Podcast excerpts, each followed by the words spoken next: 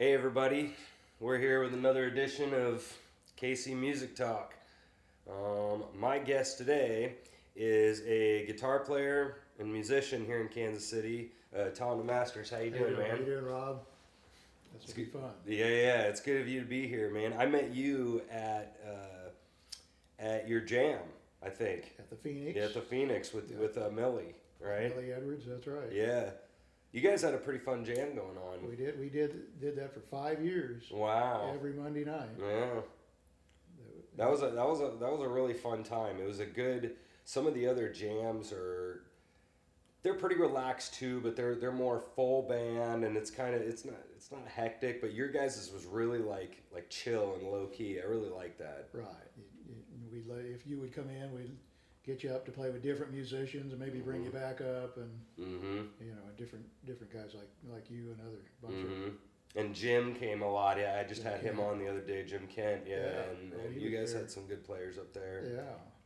That's really cool. Um, we'll get to the we'll get to the open jams here in a minute. I definitely have some questions about that for you. Okay, but um, for for people to, who don't know you, obviously you're a guitar player here in town. Um, but uh, tell tell me a little bit about your your history playing and maybe some of the some of the people that you took from and whatever. Cause, Okay. Well, yeah. after high school, I went. I'm from Kansas City, Kansas. Mhm. So after high school, I knew I wanted to keep, you know, pursue music. And my dad said, well, you can go to any college you want to go to as long as it's in Kansas, Mhm. state school, you know. So I started researching, and Wichita State was the only school that had a Mhm. jazz guitar program. Yep. Jerry Hahn, hmm and so uh, He's he's so he's a good he's player. Quite the, yeah, quite the player and teacher, and of course he had a column in Guitar Player magazine, you know, every week or every month back then for like five years. So that so Mm. it was easy to uh, kind of get to know who he was.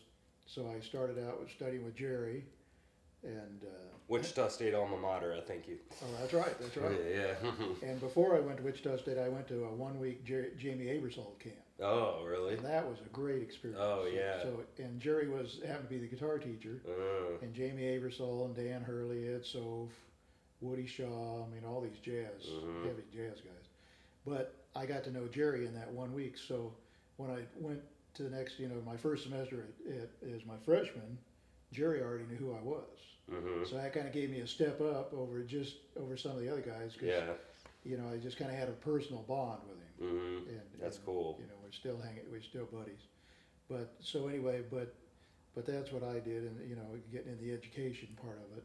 Mm. And then after that, I, after I got my bachelor's, and I moved to Los Angeles and studied Mm. for one year at USC Mm. in their guitar program, and then then took some individual lessons from some jazz guys. Mm. You know, trying just you know trying to get ideas. What can I do to further myself? Sure.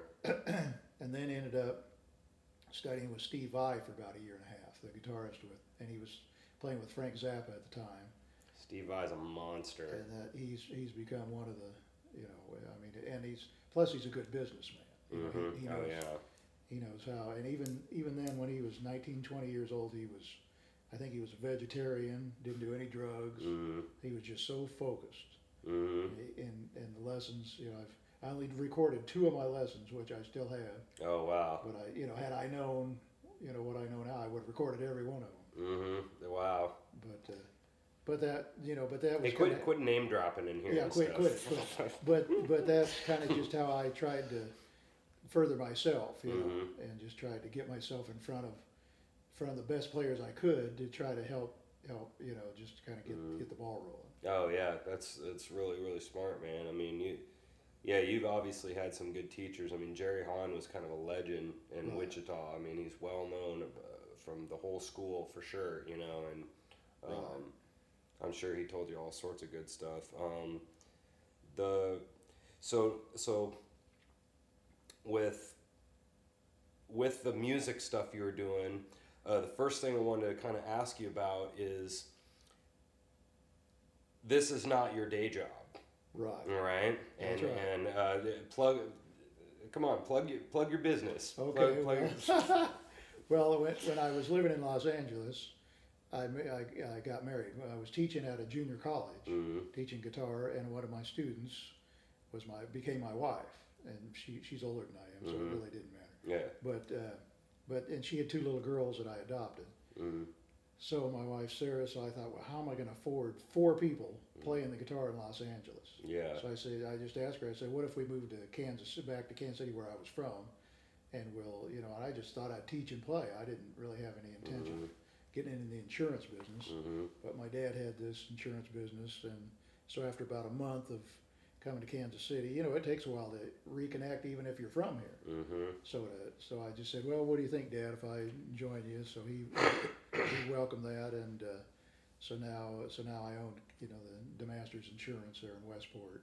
Mm-hmm. So, so that's my day job, That's cool.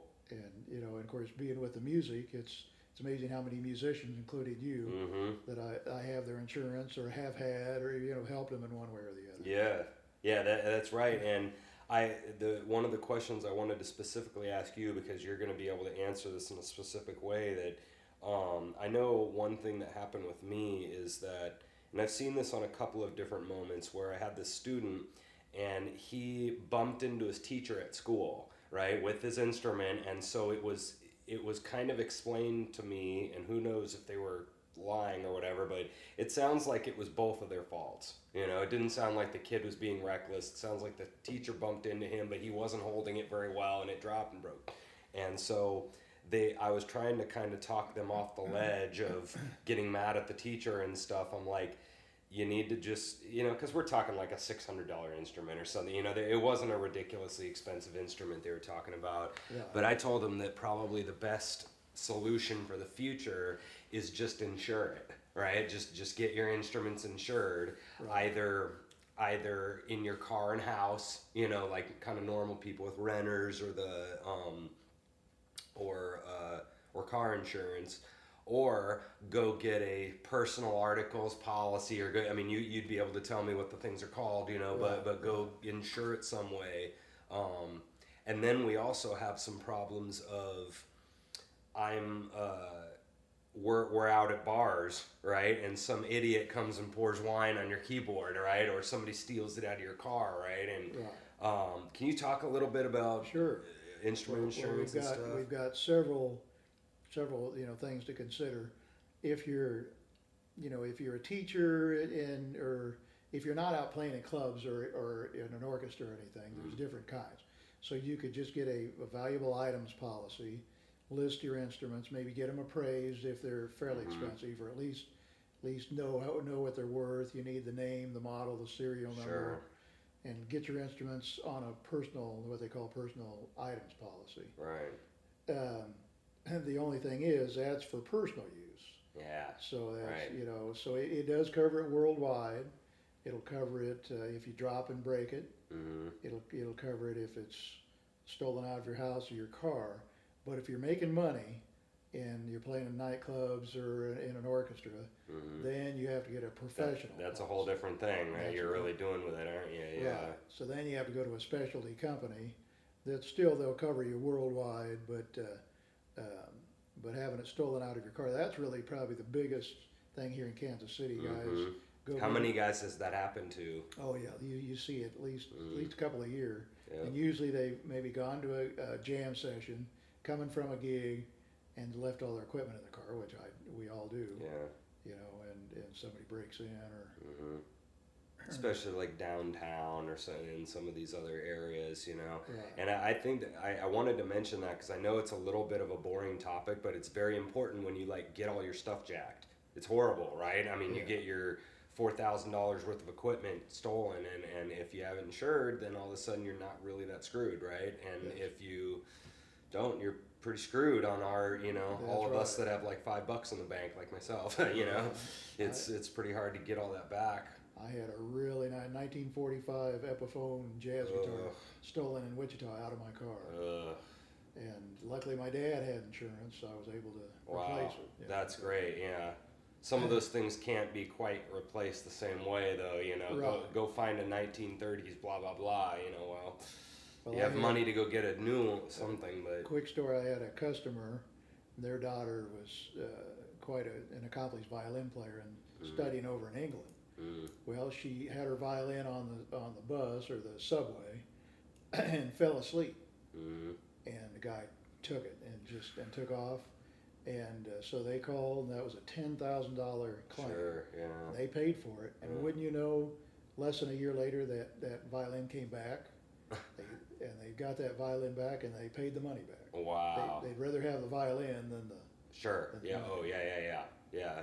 Most people would too if they have a really nice instrument. It's not the money they want; they want their instrument. Yeah. But that showed, so where she was out of the country, that, you know, it was covered. Wow, that's really yeah, that's a cool. I know when I tried to go find instrument insurance in the way that you're talking about, like covering it while I'm at the gig and all that stuff. I went to a couple places and they uh, they didn't want to touch that with a ten foot pole. Right. You know, some of these other companies, they're like, serious? You know, like no, we're not doing that. You know, Right, it's, it's, and well, cause they know that especially if you're playing in clubs, you know, Mhm. it, it's different in, in churches or something, you may not have, you know, may not have, but, right, but it's so easy, you go out and get a drink or something and come back and you've left your instrument sitting there, yeah. so that's good. Yeah, and so uh, yeah, well, I'm glad you mentioned that because I think that is a thing that we all deal with all the time, especially in Kansas City when we're playing like downtown or in Westport or something, you know, or not playing at a church, you know, and uh, you know, just something that's always, you know, But I'm always happy to, if people wanna call me and answer questions, not that I'm trying to sell them something, at least I can lead them in the right direction. yeah, and that's really nice that you do that. That you Yeah. you know you don't because because you're you're you're on that fence of you you know you do have a business to run, but at the same time you like totally understand their pain, you know, as a Right. musician, and you're trying to help, you know. Right. It's a really good attitude to have. Um, so on that kind of on that idea of that of you kind of having this business that you run that is probably I mean you'd say that that's you know pretty much your main thing, right? Right, right. And then you have this other, and you don't really, th- I, I, I don't want to put words in your mouth, I guess, but you don't think of that as music as the other, right? I mean, it's kind of a big part of what you do, right? Right, that's right. Uh, you know, really, the first year when I started selling insurance, it was that was the hardest because mentally I was I was a musician. Right. I'd, I'd come home from work and I'd tell my wife, I don't think I can do this. She's, Yeah. And she'd keep encouraging me. Oh, you know, keep trying. Oh, yeah, you can. Yeah, exactly, exactly. But but it, it's yeah. As far as a musician, so I see so many guys out there that are such great players, but they they they're not willing to take a day job, Mm, and so I see them struggle. You Mm. know, I mean, they're and, and a lot of guys don't want to teach. You know, so if- Mhm. if you're not teaching and you're not, what is you're that left with? What are you left Yeah, with? Yeah, so you're just you're taking every gig that you can, Mm-hmm. and it's it's a struggle. Mm-hmm. So it's so you know so having the day job for me, but but right. I mean, music is really even my own my logo at my office. You know, is me sitting playing guitar. So I, I incorporate it in everything I do. That's really neat, yeah. And you should. That's kind of a shtick that uh, that uh, State Farm can't do that. right. You know, I mean, you've got this kind of uh, local business kind of thing, uh, you know, or Right. this like like you just said, kind of a musical element to your even your logo. That's cool. Um, like you just said, there's a lot of guys that have different. Everybody does kind of a different thing in regards to that that relationship between music and your day job or the no day job or the only day job and then I barely play and like everybody has a different way to deal with Everybody's got that. to find that happy medium. Mm-hmm. And I've been lucky that my wife is you know she all she's known is me playing. In Mm-hmm. other words, I've played ever since because I was her teacher. And when we first got married, I was playing. Well, when I we'll get into jam sessions here in a little bit. Right. The first jam session I started with was with Mama Ray, Mm-hmm. At Harling's. Yeah. and this was back. And so I was playing. I played. I had a band. I was in a band. Played Friday night, Saturday afternoon, Saturday night, and a, and I play a Sunday gig. So I, so I was Mhm. never home. You know, Right, and then, yeah. then worked all week Right. and did that for years Mhm. because my my daughters say, "Oh, Dad," they'll they'll talk about some friend. I don't remember that friend. Dad, you were never home, you know. Which, but I was Mhm. supporting the family. too, Right. Yeah. did you're doing what you got to do. Yeah. and I enjoyed playing. Yeah, I, I find I find that relationship really funny because you'll hear a lot of different opinions about that. Like I was talking to a guy the other day that basically was saying that like if you want to do this for real, he was saying that you've got you've got to do it. You know, and, and he's saying it like like really making some headway and really getting to know a million people and getting some really good gigs. He's he his opinion was you've got to kind of go at it pretty hard. You can't you can't do this sort of like with a side mentality and then hope to get to this great place. It, Right. He was his opinion was you there's one of these things that uh, that you you kind of got to go for it a little bit. And he was not implying that you don't necessarily. It, that means you can't have a day job. You know when that that wasn't what it implying. But Right. he was saying that, that you've got to be okay with the choice you've made a little bit is what he was saying you know if you're okay with doing a you know three four gigs a month at most and then that's that's fine you know i at most and then you have your big day job then and you're okay with that fine Right. you know I, I- that's what I- what do you think about that i mean No, that, that's right. You have to kind of know what your comfort zone is.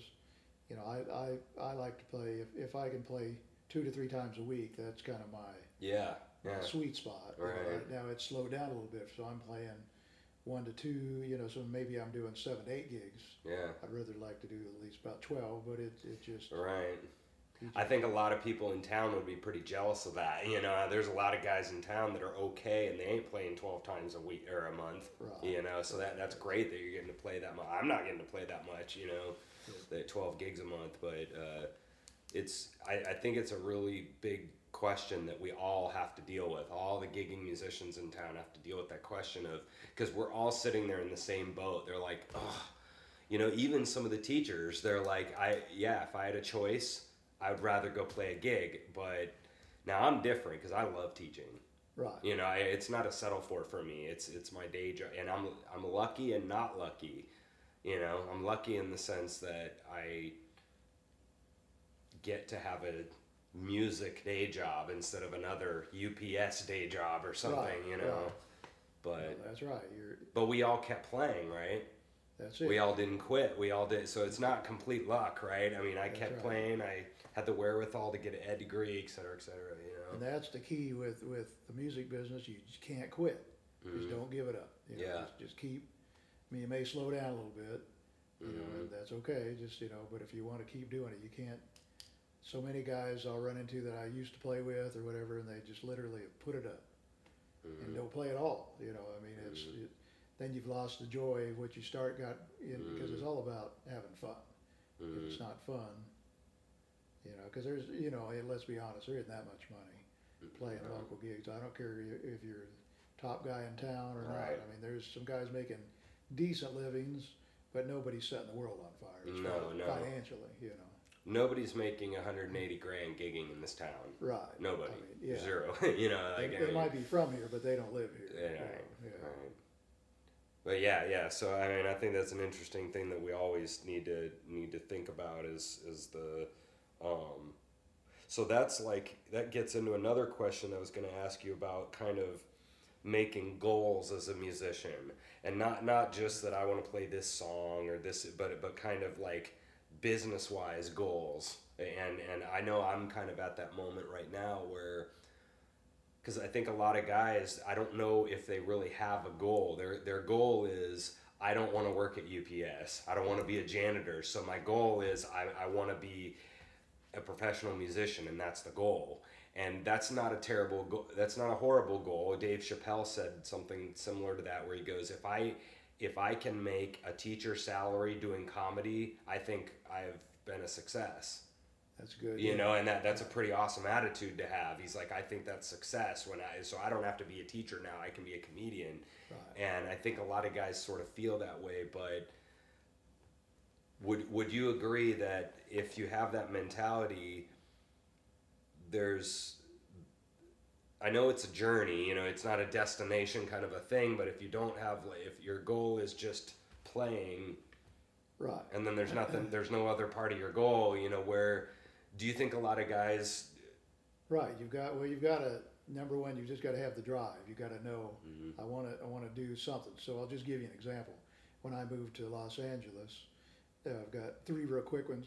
I there was they had a local newspaper, you know. So I put an Mhm. ad in the paper, jazz guitarist available, yeah, and I might have had one call, and, Right. and I think all it was was somebody that wanted to jam. You know, Sure. when I was trying to get some gigs. yeah. So I, I ran that for a couple weeks. I thought, well, that didn't do much. So that- so I was I was starting. I needed the money, you know. Yeah. So I put country guitarists available. Of course, being in Kansas City, I played, you know, I wasn't Sure. an expert, but I played some. I bet you I had ten or fifteen calls. And within a week, I was in a band hmm that we did variety. It wasn't country, but we did variety. Yeah. And you know, so you have to kind of be flexible, but you got to put your put your feelers out. So that so I got that gig. So I was playing every weekend with this band. Then as far as teaching, I knew I wanted to teach. L.A. Of course, there's so many places to teach. So I just I, I got a map, and I from where I lived, I said, okay, I don't want to go any more than ten miles. hmm I made a circle, Yeah. looked up everyone, and I mailed a letter every one of them.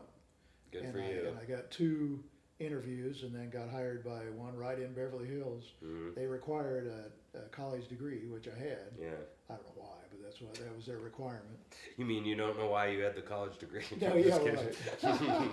So, so that's you know that's how I got that.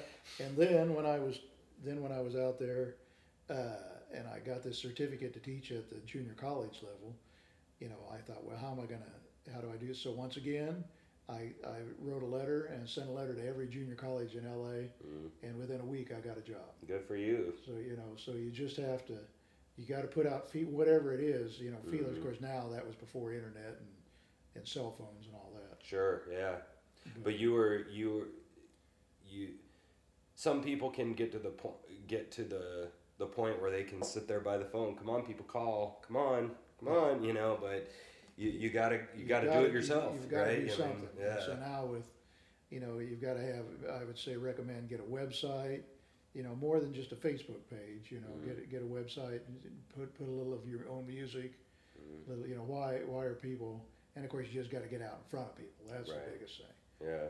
But at the same time, people once they hear about you, they, they kind of want to look at well, let's let's check this guy out, hmm and they want to know a little of your history and Sure. some pictures, and doesn't have to be real fancy. Yeah. Well, that, that leads us perfectly into in the next topic of uh, open jams, you know, of getting seen. Um, uh, we, I, I think the open jams in this town are a pretty big part of our music scene here. I mean, there's, there's like 15 of them, right? I mean, at least. I guess so. Yeah, I mean, uh, if, if you count like all the different genres of jazz and blues and rock and country and right. um, the I think I think the clubs have figured out that that's one way to bring people in. mm, They hire a house band, yep pay them. You know, most house bands, you know, if they're making hundred a man, that's that's really good. that's good. good yeah So most are probably not making that, but Yeah. uh, but then they bring in their buddies, and then guys want to sit in, Mhm. and and then they bring their friends. Mhm. That's kind of the key. Is right and that was one thing with when I was playing with Millie at uh, at the Phoenix. One thing that she did that was really smart. Once a month, we would do a showcase. Mm, right. And- oh and- yeah, and- yeah. And feature three or four people, and you know let them play a set each. That was kind of a neat thing, and so Mhm. they would bring all their friends, Yep. uh, and so that and that sometimes the, the place would just be packed because each group brought in their own crowd. Yeah, and that was really neat because you're because so ex so explain why that was good for them. For the club, Well, for everybody, for for, all, everybody, yeah. involved. I mean, especially the musicians. Yeah, well, of course, for Millie and me, where we were the hosts, that in a way it was kind of a night off because we might play a song or two, and set it up and let the uh, let the musicians. So we'd have the. You guys were getting out of work. I know. yeah, that was the point. know. No, I'm just kidding. Of course, but it's funny because you still, you know, there was nights literally I didn't play at all, yeah. but you still got to be on because you got to you got to have the mic set up Right. and helping people getting on and off that little bitty stage. She's kind of emceeing too. I mean, Millie was right. Right, I mean, right. kind of.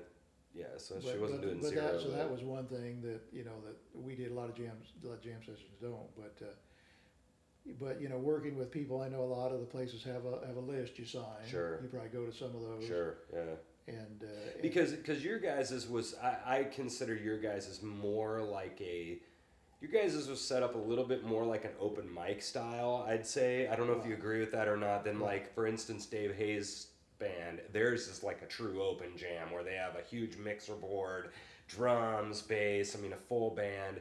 Your your guys was uh, i know you played a lot and then uh, alan came up a lot too Alan right? Monroe, right. yeah.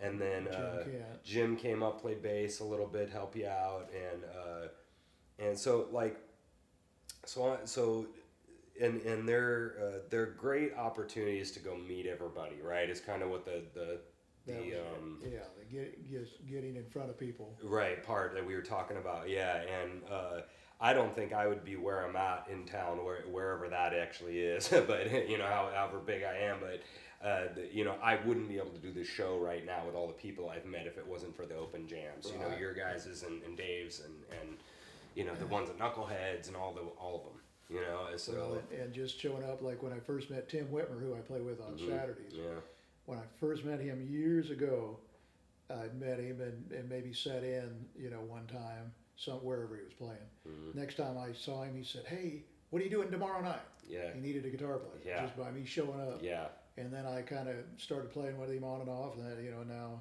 now for the last eight or nine years, I played with him steady hmm every Saturday at the Phoenix, you know, just Mhm. from that connection.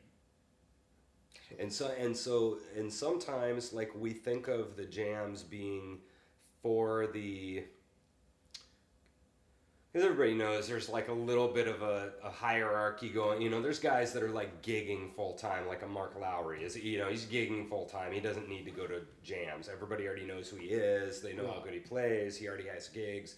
And then you have you know the other kind of level of guys that go that go to the jams a lot that don't quite have gigs all the time that are still kind of learning, but guys like yourself still benefit from still going to the jams after you're sort of established, right? Right. it- And it you is. see that a lot. You see that a lot with guys that are still g- going to gigs, but they still come back to the jams. Right. Well, and it's a good way to meet people that you don't know because it, Mhm. you, you know, when you start gigging a lot, what happens is you're really out of the scene because you're in the scene, but you're out of the scene. Yeah, So that's, That's why hosting a jam session is great because people come to you. yeah. Like when I played at Harling's with Mama Ray, hmm everybody I met came to my gig. Yeah, it wasn't right, my gig, but I right, was on but it. You know, yeah. I was I was in the band.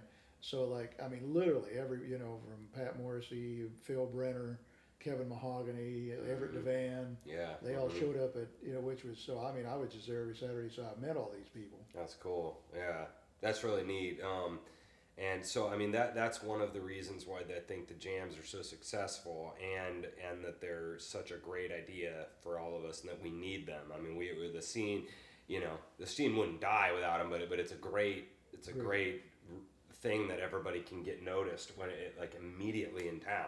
And, You can come here on a when Monday and go to a jam on Wednesday, and you're you're already meeting people two days into town. Right. You know.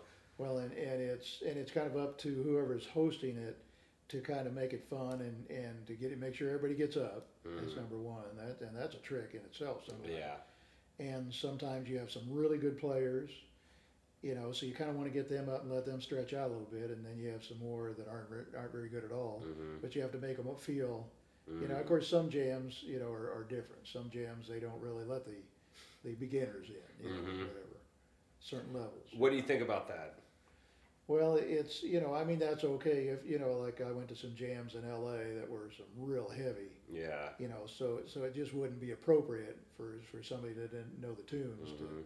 but at the same time, locally, here it's you know it, it's it's kind of nice to at least at least give them a shot. Mm. You know, play play a Yeah. song or two, and Because I would say I would say an example of that in our town is like the foundation. You know, I mean, you you they're they're they place has been going eighty whatever hundred years or something. Charlie Parker and Count Basie met each other, and like I mean, it's had some pretty good history and and like I personally I don't blame them. Like the, the people kind of at that establishment going like, you know what, we we have a reputation here. We you know we're gonna make it kind of known that you you know you if you screw up, it, it happens. We all screw up solos and whatever, but you, you kind of got to need to have your crap together before you come down here. Blue Room might be another one, you know, where they kind of expect you to sort of kind of know what you're doing, and we're we're we're not so we, forget- we don't love the riffraff. You know, we kind of want some real stuff going on in this place. You know. Oh yeah. And like so, so I guess my question, and because this is my show, I get to a- a- ask the questions that I think are interesting. It's But, uh, Music Talk with. Fox. Exactly. Yeah. Exactly. That's an awesome name, by the way. It's awesome mostly because I came up with it. But uh, um, but so the the one thing that I find funny is that I know that like the jams, for example, that all of us sucked at one time. You know, even when we get even when I got into town, you know, I'd played a long time, but there was they were starting to call Night in Tunisia and like St. Thomas and some of the you know I never heard any of these songs. You know it it really wasn't the the deal that I wasn't like talented enough to be on the stage with them, but like jazz wise, I didn't know any of their songs at all. Right. You know, and that's why I loved the blues jams and stuff at first because I, I kind of could just get keys and I didn't have to completely know the songs. So, so everybody starts out with that moment where we all kind of have to suck for a while, you know, and I, I definitely get that. I definitely want to, as a, a kind of, I'm not a veteran, but I've been to like 250 jams now. I feel like I'm kind of a jam veteran now with how many I've been to, even though I'm young, but I definitely understand that we all got to have some patience with that. You know, if you're if you're a a Mark Lowrey or some somebody Lonnie McFadden or somebody who's like really good, you know, who's been playing sixty years and they just you know whoop everybody. Right. I understand that all of those kind of people need to have you know patience with the younger guys, but it is. Wynton Marsalis was saying something on a video I saw about the negotiation of, of musicians on the stage, you know, about this drummer likes being in front of people, but he doesn't want a solo. He doesn't want anybody to really see him. Right. And then the guitar player up there's the prima donna, and he's taking over the stage, and you know he's and Right. so we all have this like like It's a Uh, balance. It's a, it's kind of a balance, and and I have to admit that when I go to jams, I'm I'm hustling. I, I'll admit it. You know, I want everybody in this town to know who I am. I'm trying to get gigs. I'm trying to, you know, I want to play the best. I want this musical experience to be the best because I want to look, you know, not look the best on stage. I want to look the best I can. Right. Showcase my abilities, and so it, it makes it.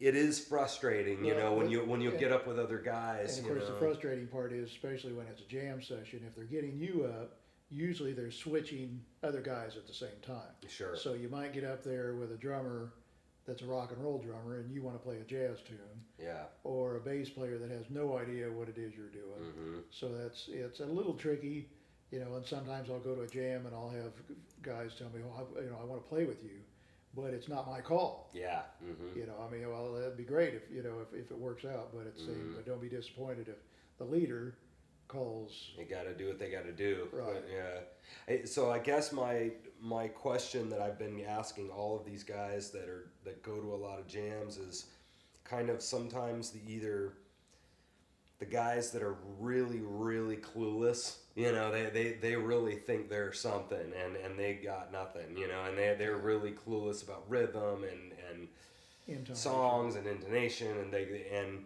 or the guys that are that know they're not very good but then we get them up there with other people it's it's definitely frustrating when i'm trying to hustle and this is my livelihood and then i get up there with you know and you know i'm not talking about the guys that are that can logistically do it right? They can get up there they sort of know some chords they can generally get the rhythm they can generally look up for the end of songs you know? I'm talking about the guys that are like have have kind of no business being on stage. Right.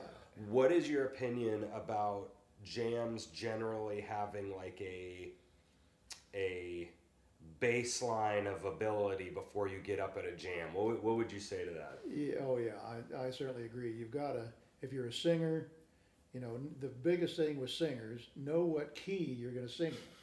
Know your key. You know, know your lyrics, know your key, and don't get up there and be looking at your phone. Mm, You know, I mean, if you're a, that's a singer, but that's my my main advice. You know, if you're going to sing, know what key you're singing in, because in you know, unless you have an Alan Monroe or somebody that's perfect pitch, they can pick it out yeah. uh, you know, it's it, because the, the whole band's just standing there until somebody figures out, and then okay, Mhm. we're in B flat. Right, right. But uh, yeah, but it's at certain levels, you just you, you know, it, and maybe in, and with Millie and me, we would if it was more a beginner, we would get him up with her and myself rather than Sure. invite the other musicians. We just let them get up and play with us a tune or two, and wouldn't have the other musicians. Yeah, make the jammers deal with it, right? Yeah, right. and that's so, that's. so, so the house always- band deals yeah. with it, and then Yeah. we start getting the good Yeah. jammers up. You know, Yeah, that that's a really good solution to that problem, I think. And uh, and like I just I like it it's just it's just frustrating and I know when I say like I just mentioned what my opinion is of that it sounds kind of harsh, you know,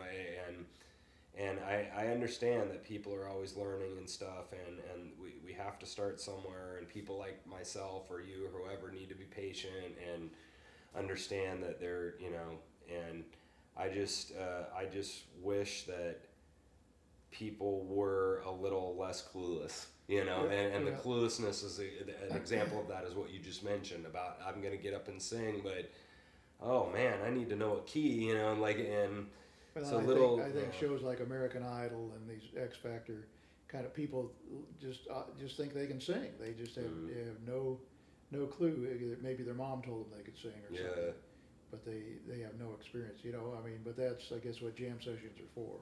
yeah um, and then uh, the last thing on that is that I, I also have another theory on that is that when you have this guy that that see and the thing that I think is funny about this is nobody wants to call people out That that's what that's what kind of really drives me nuts actually about it. But what everybody loves to do is go in the back of the bar and talk crap. You know, like and, and so every and so that's what I mean by like the everybody's thinking it. It's the big elephant in the room that this guy is like the jam killer right now. You know, everybody you know so like, he's he got up there and he made 10 people out of this place basically leave. Yeah. And and all the musicians are chattering in the back like, "Oh, dude, that guy sucks." And so everybody's saying it, you know, and, and back, you know, back not to his face, Right, to the jammer's face, and I think that I have this theory on that, like, because like me, is it is it my place as the jammer to go up and basically even even in the nicest way I can, is it my job to kind of come up to this guy? You know, probably not. Probably you know, not. and It's even be- if it even if I would do that, you know, sometimes I don't have the same kind of status as like a Dave Hayes or Paul Greenlease or maybe yourself. That Yeah, Yeah. You've, you've got you've got to know how to get them on and get them off. yeah, yeah, and you know that you just you, and that's without hurting anybody's feelings and and that's the key you know it's Mm. it's I've, I've learned you know just just you know and of course sometimes they'll get up and they'll just just stay up there Spa- maybe and sometimes that's true with horn players or or single instrument you know, accidentally stay up there, huh? just stay stay up there and you know and and you even ask them to say okay you know thank you for coming. And you kind of are cluing them that okay this was it was great. And then so you bring up another jammer like say I bring you up and then this horn player gets back up. Yeah, I've had that happen. Yeah, you know. uh, of course Yeah, some, and- and, and some jammers some guys just get, just come up and start playing without being invited yeah, uh, that's that's kind of the big no no right, right. No matter who you are Yeah. So I don't know. Yeah, I guess enough on that. But uh, yeah, that's just something that I think about a lot. And the, the part of the reason why I keep saying that I want to do this is I want to. I want to. J- Jim told me last night. He's like, "Are you trying to get me in trouble or something? You know, trying to call out, you know, the other Right. other band guys and other open jammers and stuff." And you know, I'm not. I want to talk about the elephants in the room. That's what I want. That's what I want to do this show about. You know right but how do you get better at music? You practice your scales, you yada yada yada. You know, I mean that's the boring stuff. I want to talk about the elephant in the room that all of us talk about behind everybody's backs, but then nobody wants to really get a good Right. solution to. That- So that's why I kind of mentioned that. Um, Well, and one last thing with Yeah. when, with a jam session, you know, if I go to a jam session, I'll have three, two or three songs in my head mm, that I feel like everybody I'm going to play with can can jump in on. yes. It doesn't, doesn't have to be real basic, but it's something I know the guys can, you know, we can hang with. And so, so they say, okay, Tom, bam, you know what key it is, you Mhm. know what the song is. You can, the guys, you know, the guys will sit right in. So you've got to know ahead of time Yes. rather than just get up there and, and kind of flounder around. So Yeah. so that's I love that, and that's that's part of it. The cluelessness I'm talking about is a lot of different things. It's knowing your key. It's uh, having the ability to not not get up at a blues jam and call giant steps. You know, it's just like you Right, know, you've or gotta- some equivalent of a ridiculously hard song that nobody's going to be able to do right now. You've got to call like "Thrill Is Gone," right, or "Big Boss Man," Right, or like "Route it- 66," blah blah. You know, Make it fun. Make it fun for yeah. everybody. hmm Yeah, I, I like that a lot. Um, uh, so la- last couple of ones that I wanted to talk to you about a little bit is um, what was the thing in a previous band that you that I, and you can answer this a couple different ways that that didn't really work that well, or a thing in the band that you that you re- that really worked really really well. Do you, have like of previous bands you've been in? Well, uh, I would say one that worked really well is is uh, had a band called the Duke Elephant Band. This was in the '90s, and I had a bass player that I played with quite a bit, Rick Hewitt. hmm So I played with him, and we kind of talked about putting a band together, and didn't really know who all to include. So I've been playing at Harling's with Mo Paul, who's a harmonica Mhm. player, singer, plays in the uh, what's the name of his band now? The the old, it's the Old Crows, hmm Yeah. and and I love Mo. So anyway, so I introduced Rick and Mo, and uh, we got, had a drummer, good drummer, Sam Johnson. We just so I you know I kind of had I knew these guys, so I just went out and booked a gig hmm just yeah, I was able. To, it was- wasn't anything fancy. It was a club downtown, Yeah. and we had one rehearsal hmm and went in and and it, and we played together for ten years. Yeah. Wow. You know, it just and it just gelled, and we played Mhm. some played some high profile, you know, gigs. That's But- cool. So so that was cool. You just kind of have to know what you want, you know, and Mhm. and it, but but what you know things that don't work. Well, is it, before we get to that, so why did that work though? Well, Why did that band? Do you have a theory on? Yeah, I think just number one, the personalities gelled pretty well. Mo, Mhm. Mo was a great singer, and I also sing, but I, I would probably sing in a night maybe six songs. hmm He'd sing maybe twenty songs. Right. You know, so I always consider myself more of a second second tier singer. Sure. Um, and then Rick Hewitt sang a little. So we so we'd have three part harmony, and the, as we developed, we, we just kind of kept coming up with songs that we could develop. Uh, the, you know, some harmony and to share share the stage, so not everything sounded the same all night. long. hmm But you'd say probably the. Uh, so you talked a little bit about the musician part of it, of the music playing, and you had the harmonies, and, and everybody kind of gelled that way. But you thought the personalities gelled pretty well. Right, and yeah, and that's important. You know, you got to be buddies. Mm. You know, it's because I, I see some bands that when they take a break, everybody just disappears. they don't even really they don't even talk to each other at all. It's like you know that's you know because I that that's half the Is fun. that like marriage or something? No, I'm just kidding. Yeah, but, but that, that's half the fun to me is to, to see the guys. That, you know, I mean, not not that you have to spend every break with them, Right. but, but at least you know at least uh, have some connection. yeah, yeah. Have some connection. It helps a lot, doesn't it? Where Oh, you're not at each other's throats all the And, time. and I'd yeah. rather play with guys that are you know, really glad to be there. Maybe not the best musician in the world, but Mm. glad and showing a good energy. Yeah, rather than a guy that's that's really good, but he, you can just tell he's just not into it. yeah, and that's really big because I, I know I've had that a lot where I've been thinking of those. You you have the the level ten, you know, but they're flaky or they don't have a good attitude or whatever, you know, and then you've got this other guy who's a six or a seven and plenty good enough player to play in your band and he's good, but he has this great attitude and he's easy to work with, you know. You're, you're saying that you would obviously rather choose the Well, Guy with a good attitude, yeah, it, you it just makes it because if it's not fun, you know, we keep Mm. going back to that, but it's got to be, it's got to be fun, Yeah. No matter how bad you need the money, I mean, it's just like it. right? It needs to have some sort of appeal, you know, besides for money. Exactly. Yeah. What was something that What was something that didn't work? Oh well, I had, had one experience years ago when I was in, in Wichita. Uh, I was teaching at a store, and this guy came into the store and said, "I need a guitar player for this weekend." And he he played at like a VFW hall or Mhm. something. He was a country singer, guitar player, you know, strumming, strumming Mhm. guitar player. Played the bass drum and a kazoo. Mm-hmm. So he brought me in, you know, to just play lead guitar. And he, of course, the, the poor guy, he was terrible, but and and he and he was demeaning. Every, after every song, he would he would com- Right. complain about how I played, right on stage. You know, I'd never even met this guy before, and um, then he called like uh, "Left My Heart in San Francisco," which I'd never played before. He had, of course, he had no music, and he and he doesn't know how to play it and it was just disaster. And, and he just and I he had just put me down so much. At the end of that set, I said, you know what? I think I'm just going to go home.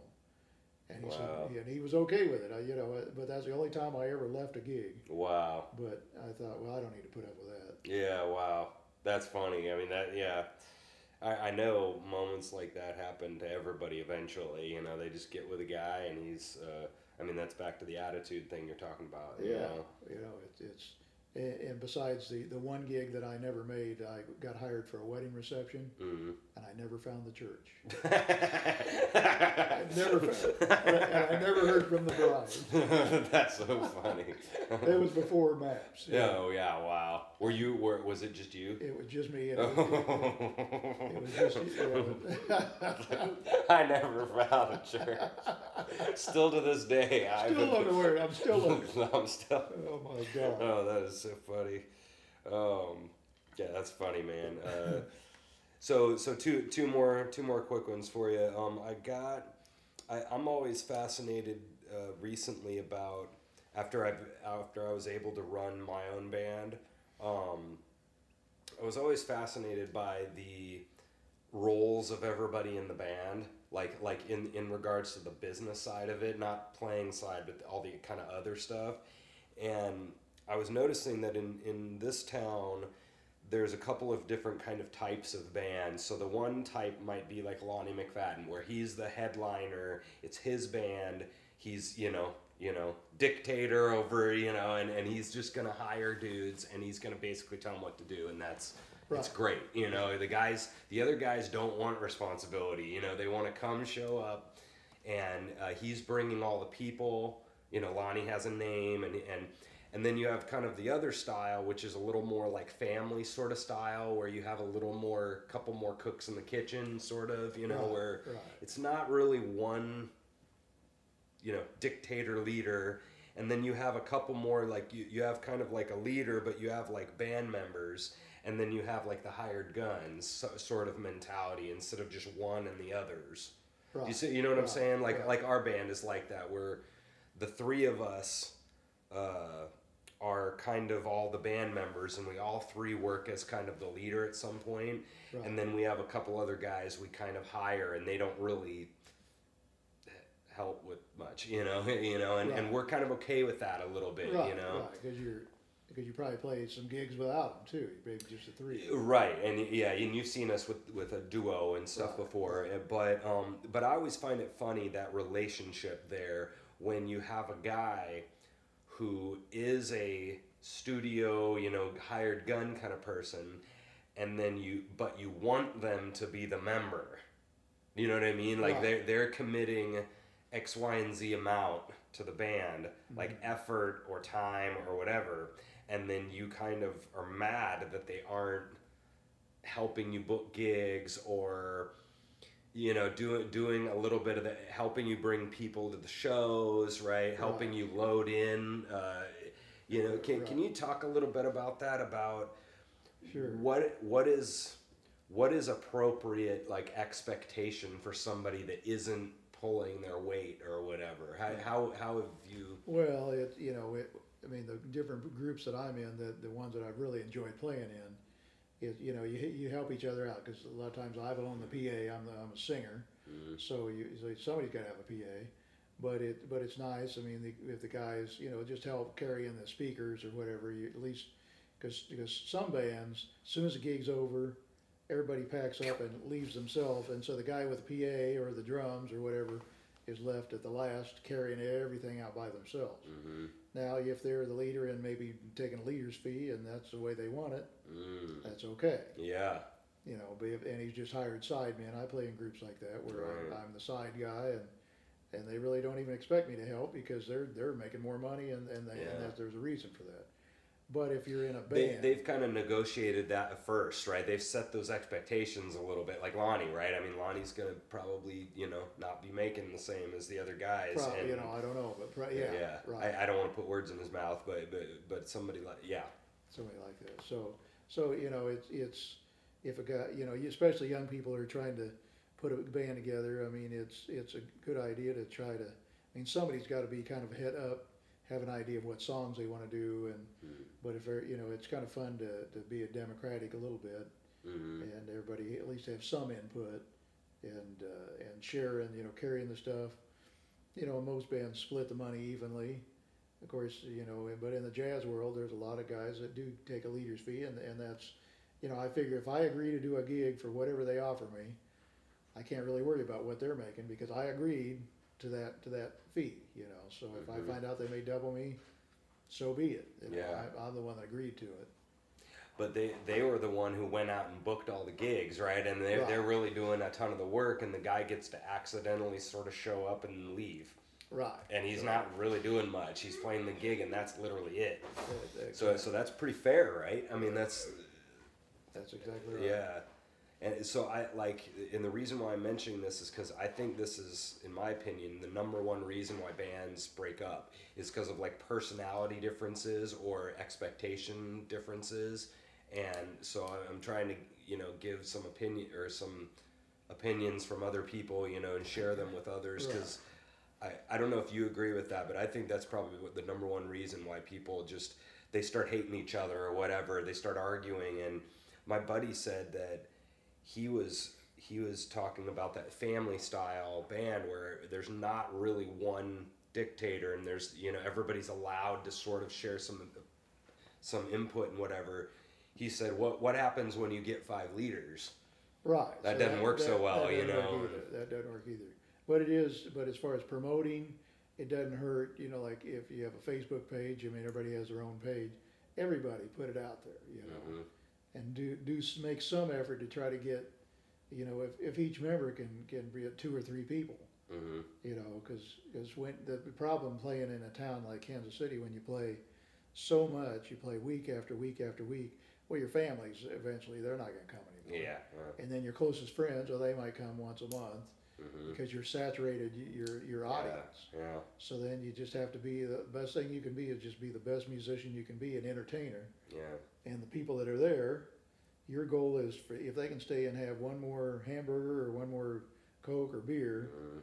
then you've done your job. Yeah, That- and that, that's really important because I, I think you're absolutely right because that's what a lot of musicians talk about with the bands in this town is that like you come see them once and then you come Yeah. see him that fifth time and a lot of times people that that's our our town is a jam a jammy town.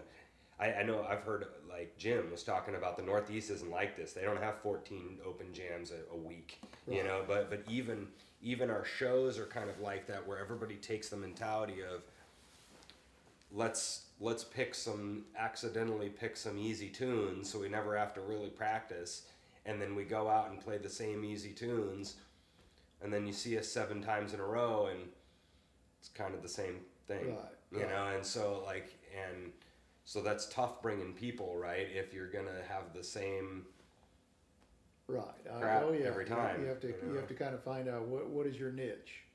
You know, are you gonna you know what style of music and Mhm. find something you know if you're doing some original or whatever. But uh, I've always liked is different bands. Is like if somebody walks in. Let's say if I was playing a cool gig, and you walked in, it's it's fun to invite you know sure somebody. But but that doesn't always you know.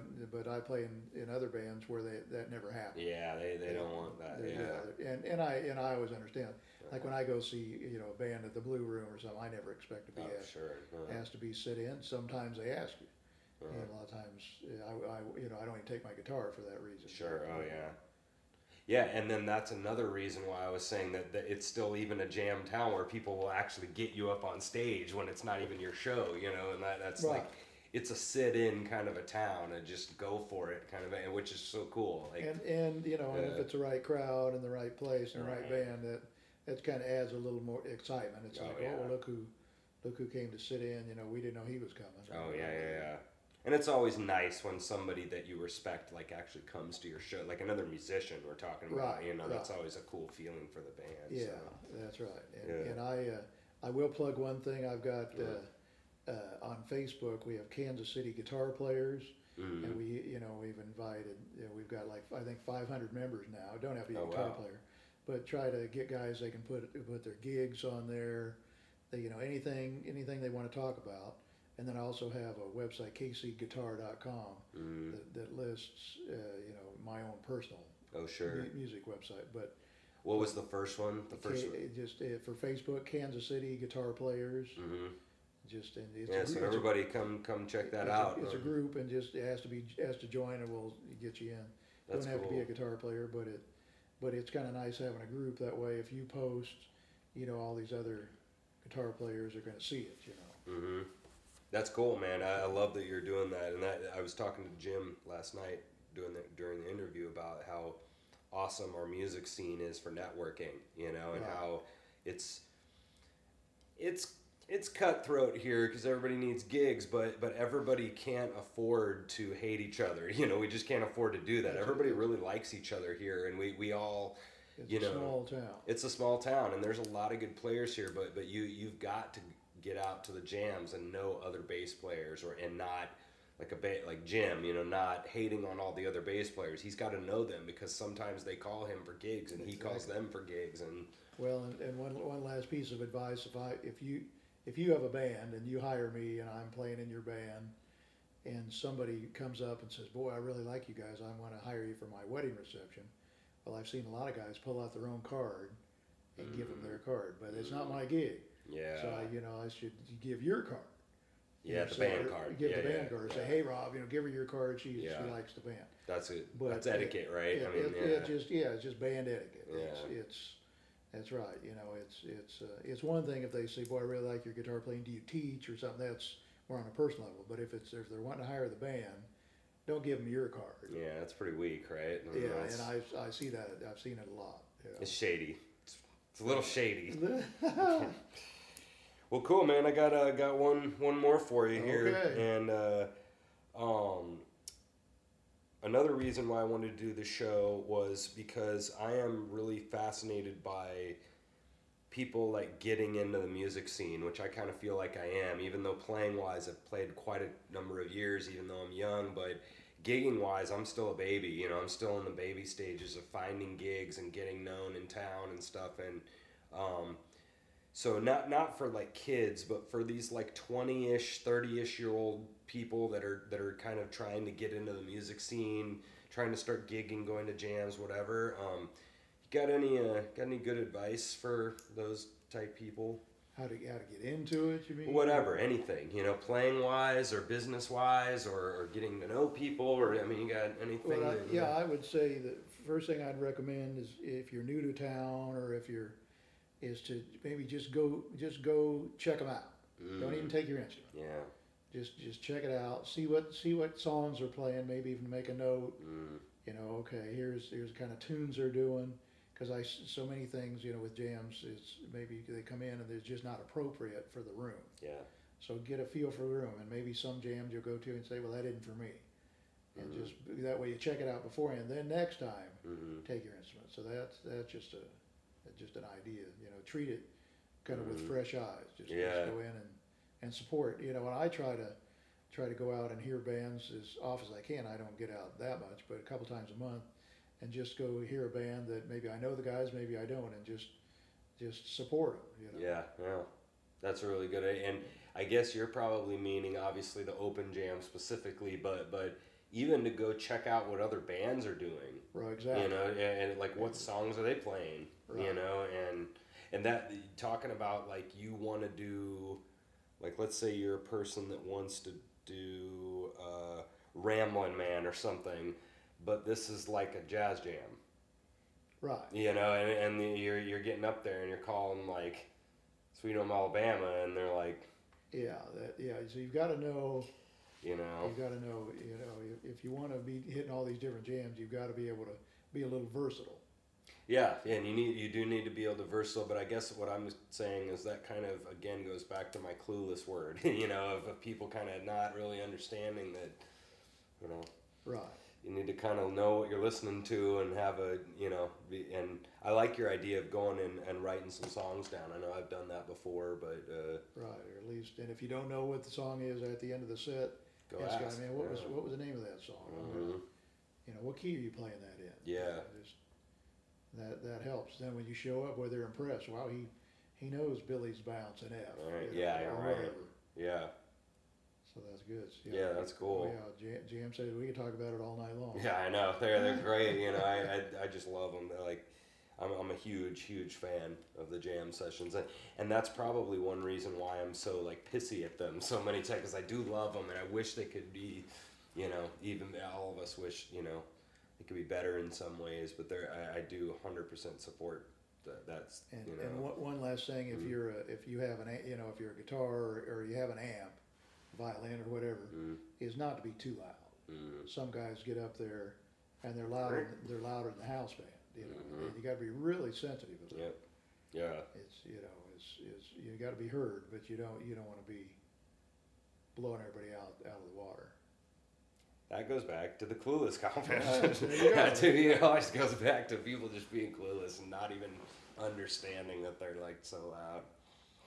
Turds. Complete turds.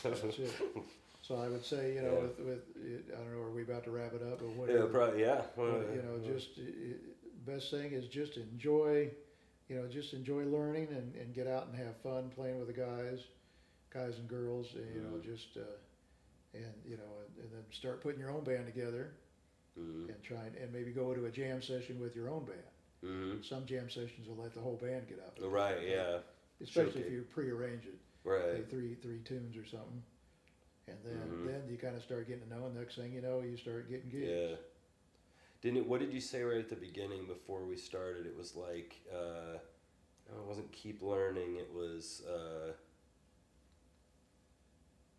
said a good piece of advice right before we started here. It was like, uh, keep learning or what, Oh boy. what was it? You know, I'm almost sixty, and my, my memory, I, I probably don't remember that. That's all right. Yeah, that's all right. Um, you, uh, you got anything else, man? I think we've covered a lot. We've I sure covered a lot. appreciate you having me out. This was problem. exciting. Yeah, yeah. And good luck, good luck on your, on your new adventure. You're gonna be putting these on YouTube, um, Mhm. I guess. Yeah. And I'm gonna try to try to get all the all the uh, the best musicians in Kansas City on on on on the show and Oh, ask, cool. picking their brain about all sorts of stuff. All right. And um, you can uh, you can check out Tom all over the place here in Kansas City, gigging a lot, and um, and then uh, say that say that website one more time. Uh, the- my website is Yeah. kcguitar.com. yeah, And then for the guitar player on Facebook, it's Kansas City Guitar Players. yeah. So you could just search that. Yeah, come come check that out, and um, uh, we'll be back next week with a, with another uh, KC Music Talk talk interview. All right. See you guys later. See you later.